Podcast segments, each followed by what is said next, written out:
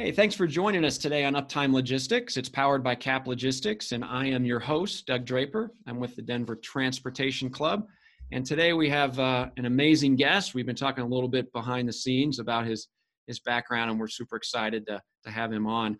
It's James Hillman.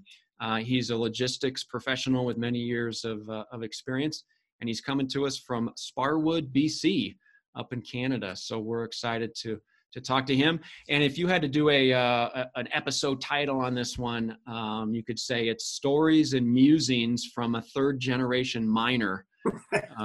We kind of came up with that one together, but we're going to talk about mining logistics and really about how the mining industry impacts people and communities, and kind of go from there. So we always like to learn a little bit about our guest, James. So why don't you tell us a little bit about yourself, kind of a little bit about your background and how you got in the logistics world.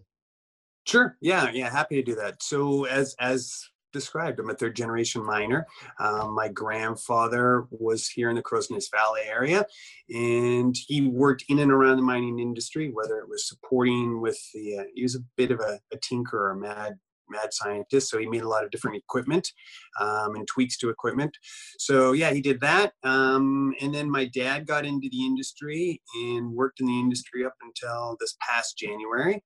And so he had 43 years with in the industry with shovels, specifically electric rope shovels. And then myself, I started early, just out of high school. I tried it a bit, but I think maybe I was just too talkative and needed to go and stretch my legs and see what the rest of the world had to offer. So I went out to the coast of BC, had fun out there, worked in the restaurant industry, dabbled in beer and wine. I helped a couple guys start some breweries. And yeah, I just tried my hand at a lot of stuff, but then I became a dad. And being a dad requires, as we all know, a lot of responsibility. So my pops said, hey, why don't you come home? And that's what I did. So I've been back in the Valley for now about 15 years, just shy of 15 years. And so I work with a major manufacturer or supplier of mining equipment here in the area. And when you say I'm a logistics professional, I am, but I'm in the, I'm in what I call the merge lane. You guys all drive. You're familiar with the stress and frustrations of the merge lane. My job as an account manager is to manage that space where we as a supplier try to lockstep with the customer. So the customer is the through traffic, and we're just trying to make sure that we can lockstep and get them what they need and get them where they need to go with as little friction as possible. Because you know, you can have the ticker on, but that doesn't mean anybody's going to let you in. Yeah. So that's a little bit about me. We'll probably dive deeper. Yeah. No, that's terrific. That's a great background. Yeah, I was teaching my son how to drive a couple years ago, and I'm like, it's like a big fishbowl. Nothing ever stops. When you get on that highway, you need to make sure you're in merging appropriately. So that's a great analogy for business. Yeah. So that's terrific. So you know, we're the folks listening to us. Obviously, you don't have a pickaxe and you don't have a light on your head or covered with soot. So you know, that's kind of the mining perception that folks have. So maybe we just start off and talk about what mining looks like in 2020, right? And maybe break down some of the preconceived notions just kind of what goes on nowadays. Yeah, like I think that, you know, traditionally the industry is, you know, from coming from different industries, when I first got back into it, I felt it was a bit static. It's a very iterative industry. It's slow to change because most of the equipment is tested and proven. But what we're seeing these days is we're getting a lot more technology in the industry. There's a lot more analysis done. You know, we'll probably talk big data at some point because there's a lot of that happening. So that stereotype of the hard hat and that it exists. There are folks that do still get really dirty, but there's this really interesting mix of folks in the business now where we have technology. We have application engineers. Or folks doing analysis on, you know, just like fuel burn, efficiency, you know, like, let's call it AI of a sort, where you need to analyze what's the right thing to have at the right place at the right time. Mm-hmm. You know, and that's changing a lot. So it's a challenge for the industry to even attract those folks, because to your point, most people think, you know, you're out there just moving rocks and working on heavy equipment, but that's changed a lot. Yeah. So you'd mentioned it's traditionally an industry slow to change, right? Yeah. Is it mostly, you know, you have a mine and this massive infrastructure in order to, mm-hmm. to do what you're supposed to be doing with digging up ore and things of that nature. Is the slow change just because it's so gosh darn expensive with the equipment, or is it more just a mentality of the workforce there that's, you know, kind of, hey, we've always done it this way? There's a bit of that, you know, like there's a high degree of risk of introducing a new product. Like if you introduce a new product and it doesn't work, the downtime associated with that is enormous. So that cost, that risk of putting a new product into play can have catastrophic effects. So the customer is going to want to mitigate that risk and lessen it. So that's why you see a lot of the same things being done, and you just tweak it a little bit to get an improvement, whether it's, you know, with a shovel and its cycle time being reduced, or a truck that can haul slightly more or slightly faster. Those marginal, they seem marginal, small gains actually have an enormous impact once you stretch it out over a year, 2 years, 10 years. Mm-hmm. As an example would be, just off the top of my head, so electric shovels will have a cycle time of say 30 seconds. So they'll through the face to pick up material to put it into a truck. Well, if you can shave a second off of that, well, that shovel will load say 300 trucks. So that's 900 cycles a day. You take those 900, you take 900 seconds off, and you amplify that over the year. That's a big savings. So these little incremental changes mean a lot. Yeah, I can definitely see that. Let's take a step back with kind of the industries that the mining serves, right? Because again, you're thinking, all right, mm-hmm. coal comes to mind and the basic nature of generating power. But I know we spoke in the last couple of days about other things that people may not realize that the mining industry touches. So maybe some industries that it serves, and expand on that a little bit. For sure. Well, I think, yeah, you know, there's a bumper sticker that goes around in our industry, and that is, if you can't grow it, you got to mine it. So pretty much everything you need is either going to be grown or mined. So the phones or the technology that we're using right now come from mining. So this area here is known for metallurgical coal. So there's two groups of coal. There's thermal coal, which is used for power, and then there's metallurgical coal. And metallurgical coal is the carbon in steel. So if you want anything made out of steel, you need this coal. And so that product is supplied around the globe and used for everything from paper clips to the phone we're talking on right now. So it can't get any more important than that at the end, I guess. Yeah, that's for sure. And I'm glad you made that clarification, because I'm like, they're not mining computers and cell phones and microphones down there. Nope. But yeah, you're exactly right. I mean, it's the stuff that makes stuff. Yeah, you got to be out there. So and this, go ahead. Yeah. No, go for it.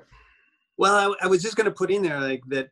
It's interesting in this area because when we talk about the stuff that makes stuff, interestingly enough, this area where the met coal, you know, the Elk Valley, historically, this area had a lot of underground mines, and those underground mines predominantly mined thermal coal. So that thermal coal was used to power the steam trains that went through this region.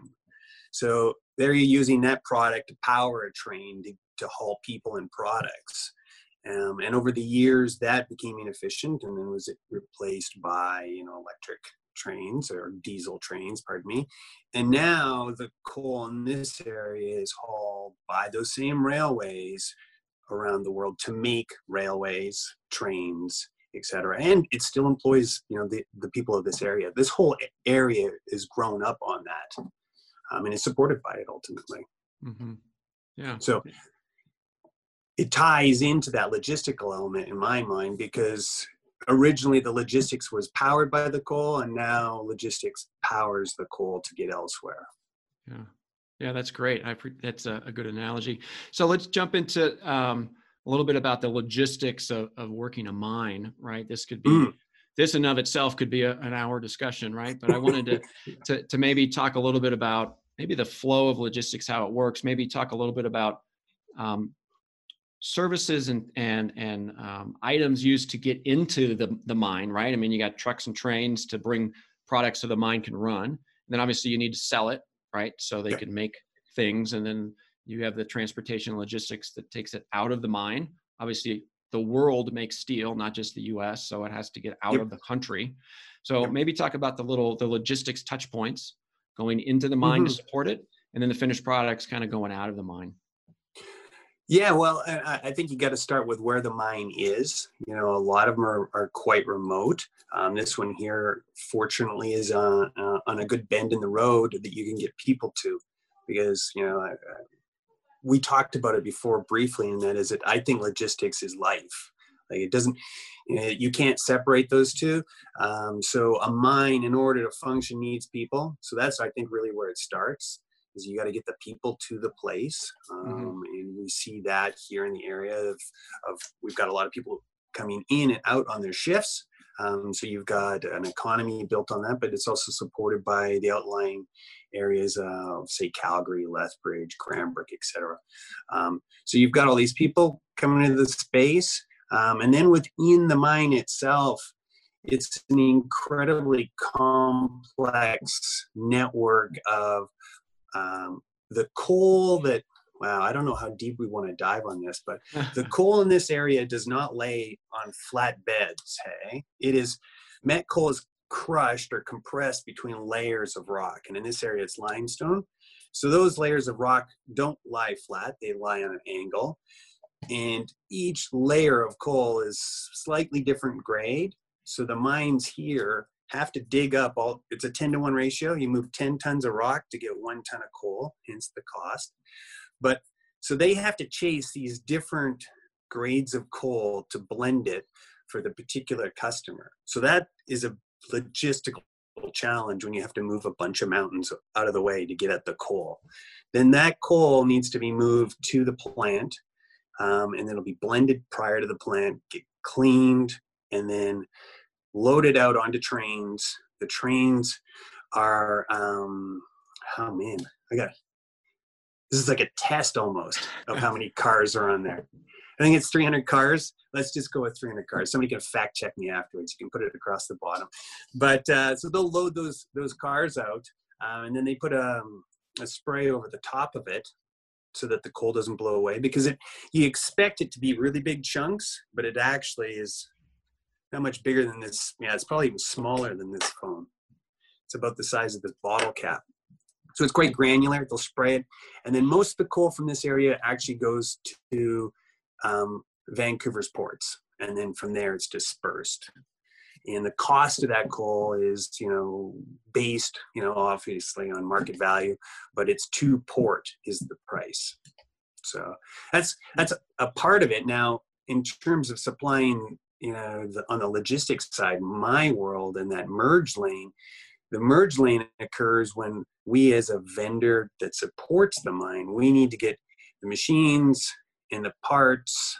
You know, we joked about the flux capacitor needing that widget, because when our products go down, the material doesn't move. So you got to get that machine back up.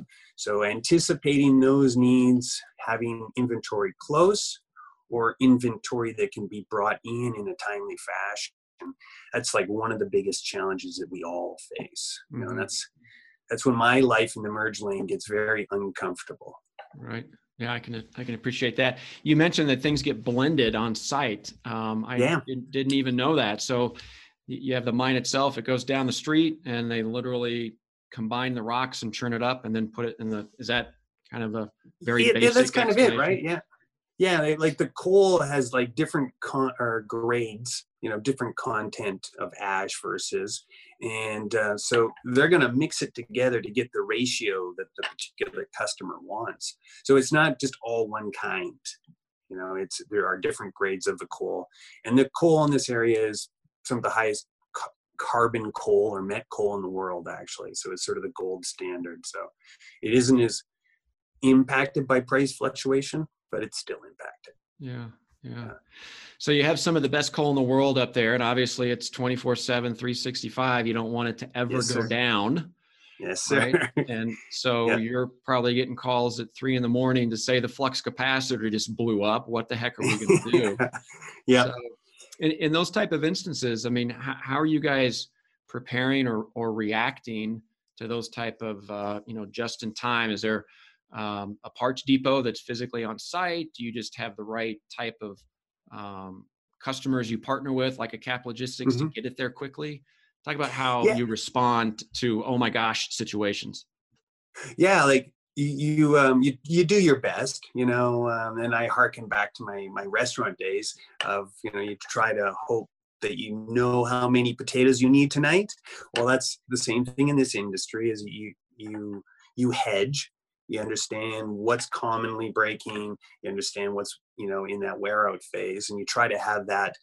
The customer will have some of these items. Let's call them, you know, consumable widgets. We'll have a layer of protection, so support for that. And then really you do start to rely on these networks of supply and delivery chain. So we have offices in Edmonton and, you know, Gillette throughout the West. And then our main office is in Milwaukee. And so we'll pull stuff out of there. And then really the flux capacitor is easy. It's about this big. We don't have a flux capacitor, but it would be cool. But we'll get up to parts, you know, that are like, well, we've like 65,000 pounds.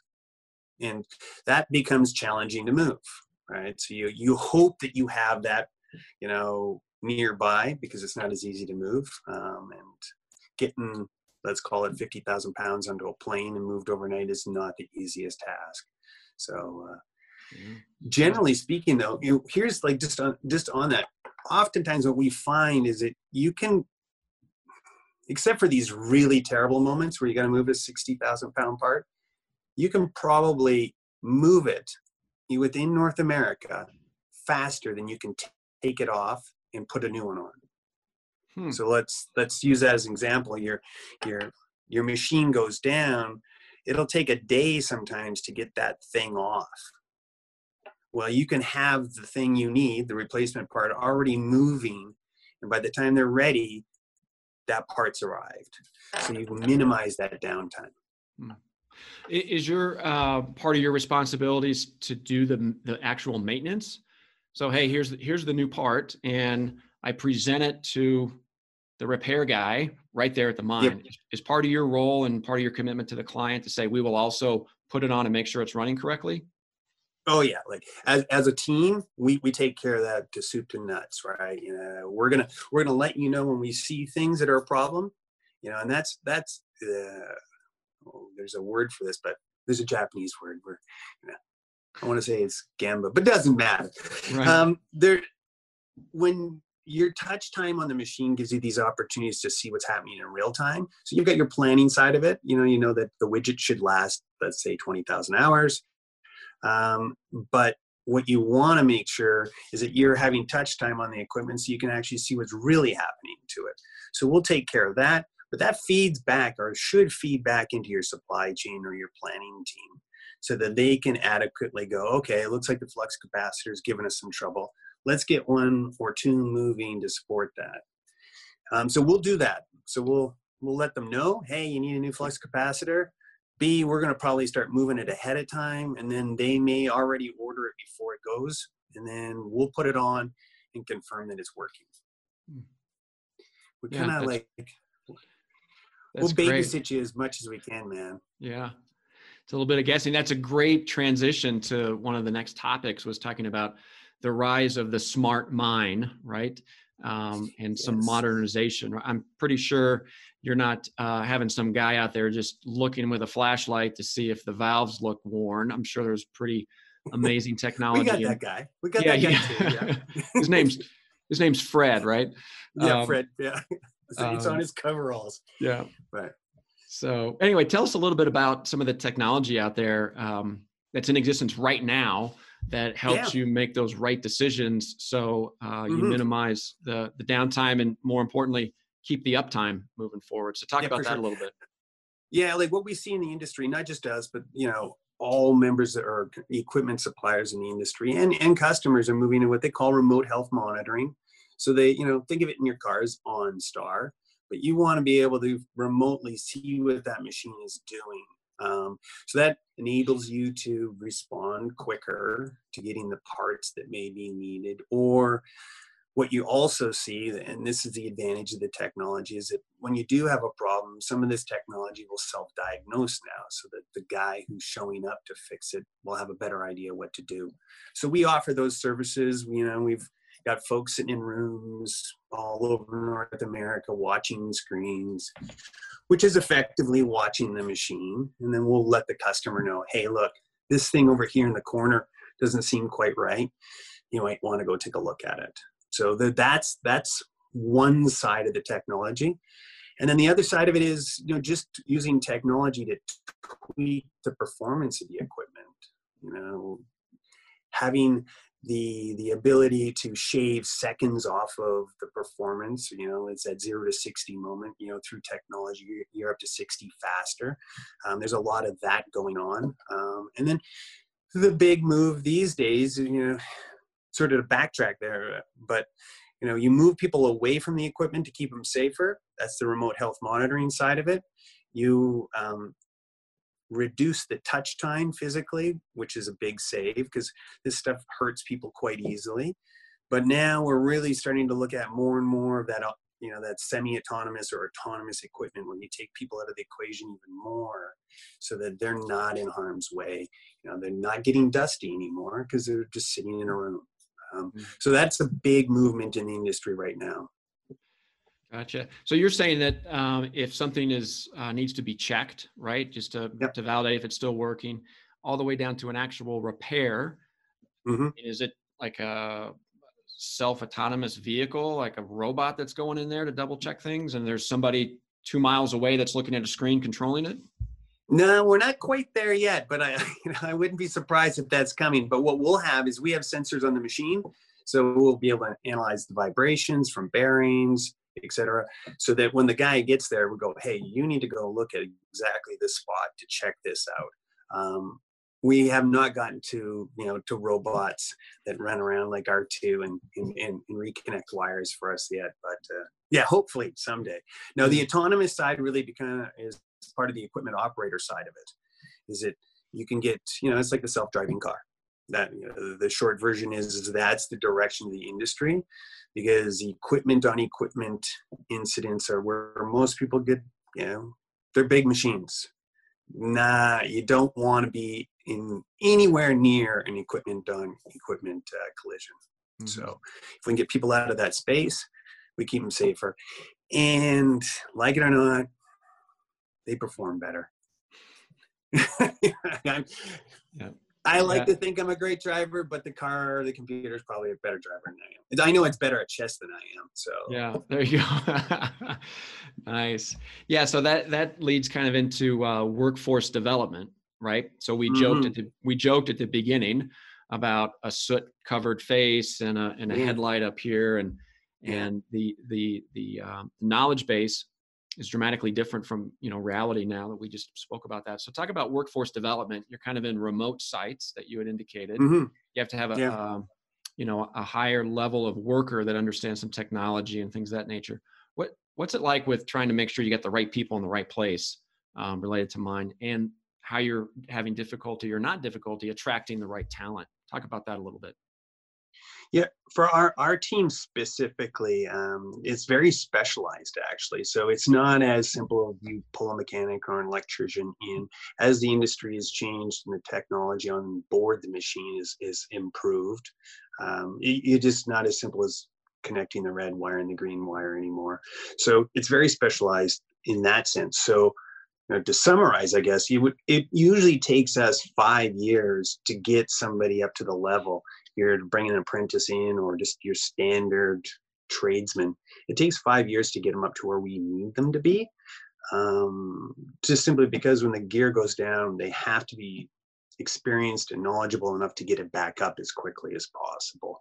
So it takes a lot of time, and it's a challenge to attract folks into this industry because of a bit of the stereotype, and also because it's challenging, it's stressful. It takes a particular type of person that doesn't mind, hey, is it fixed yet?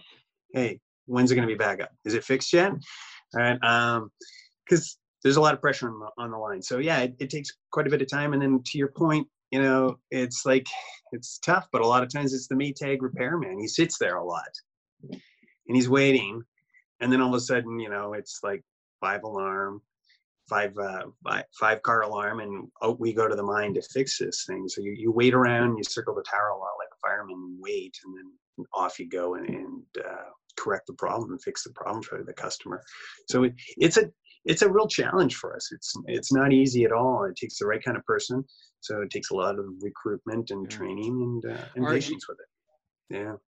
And I think that's something we're going to see even more long-term as more technology is involved.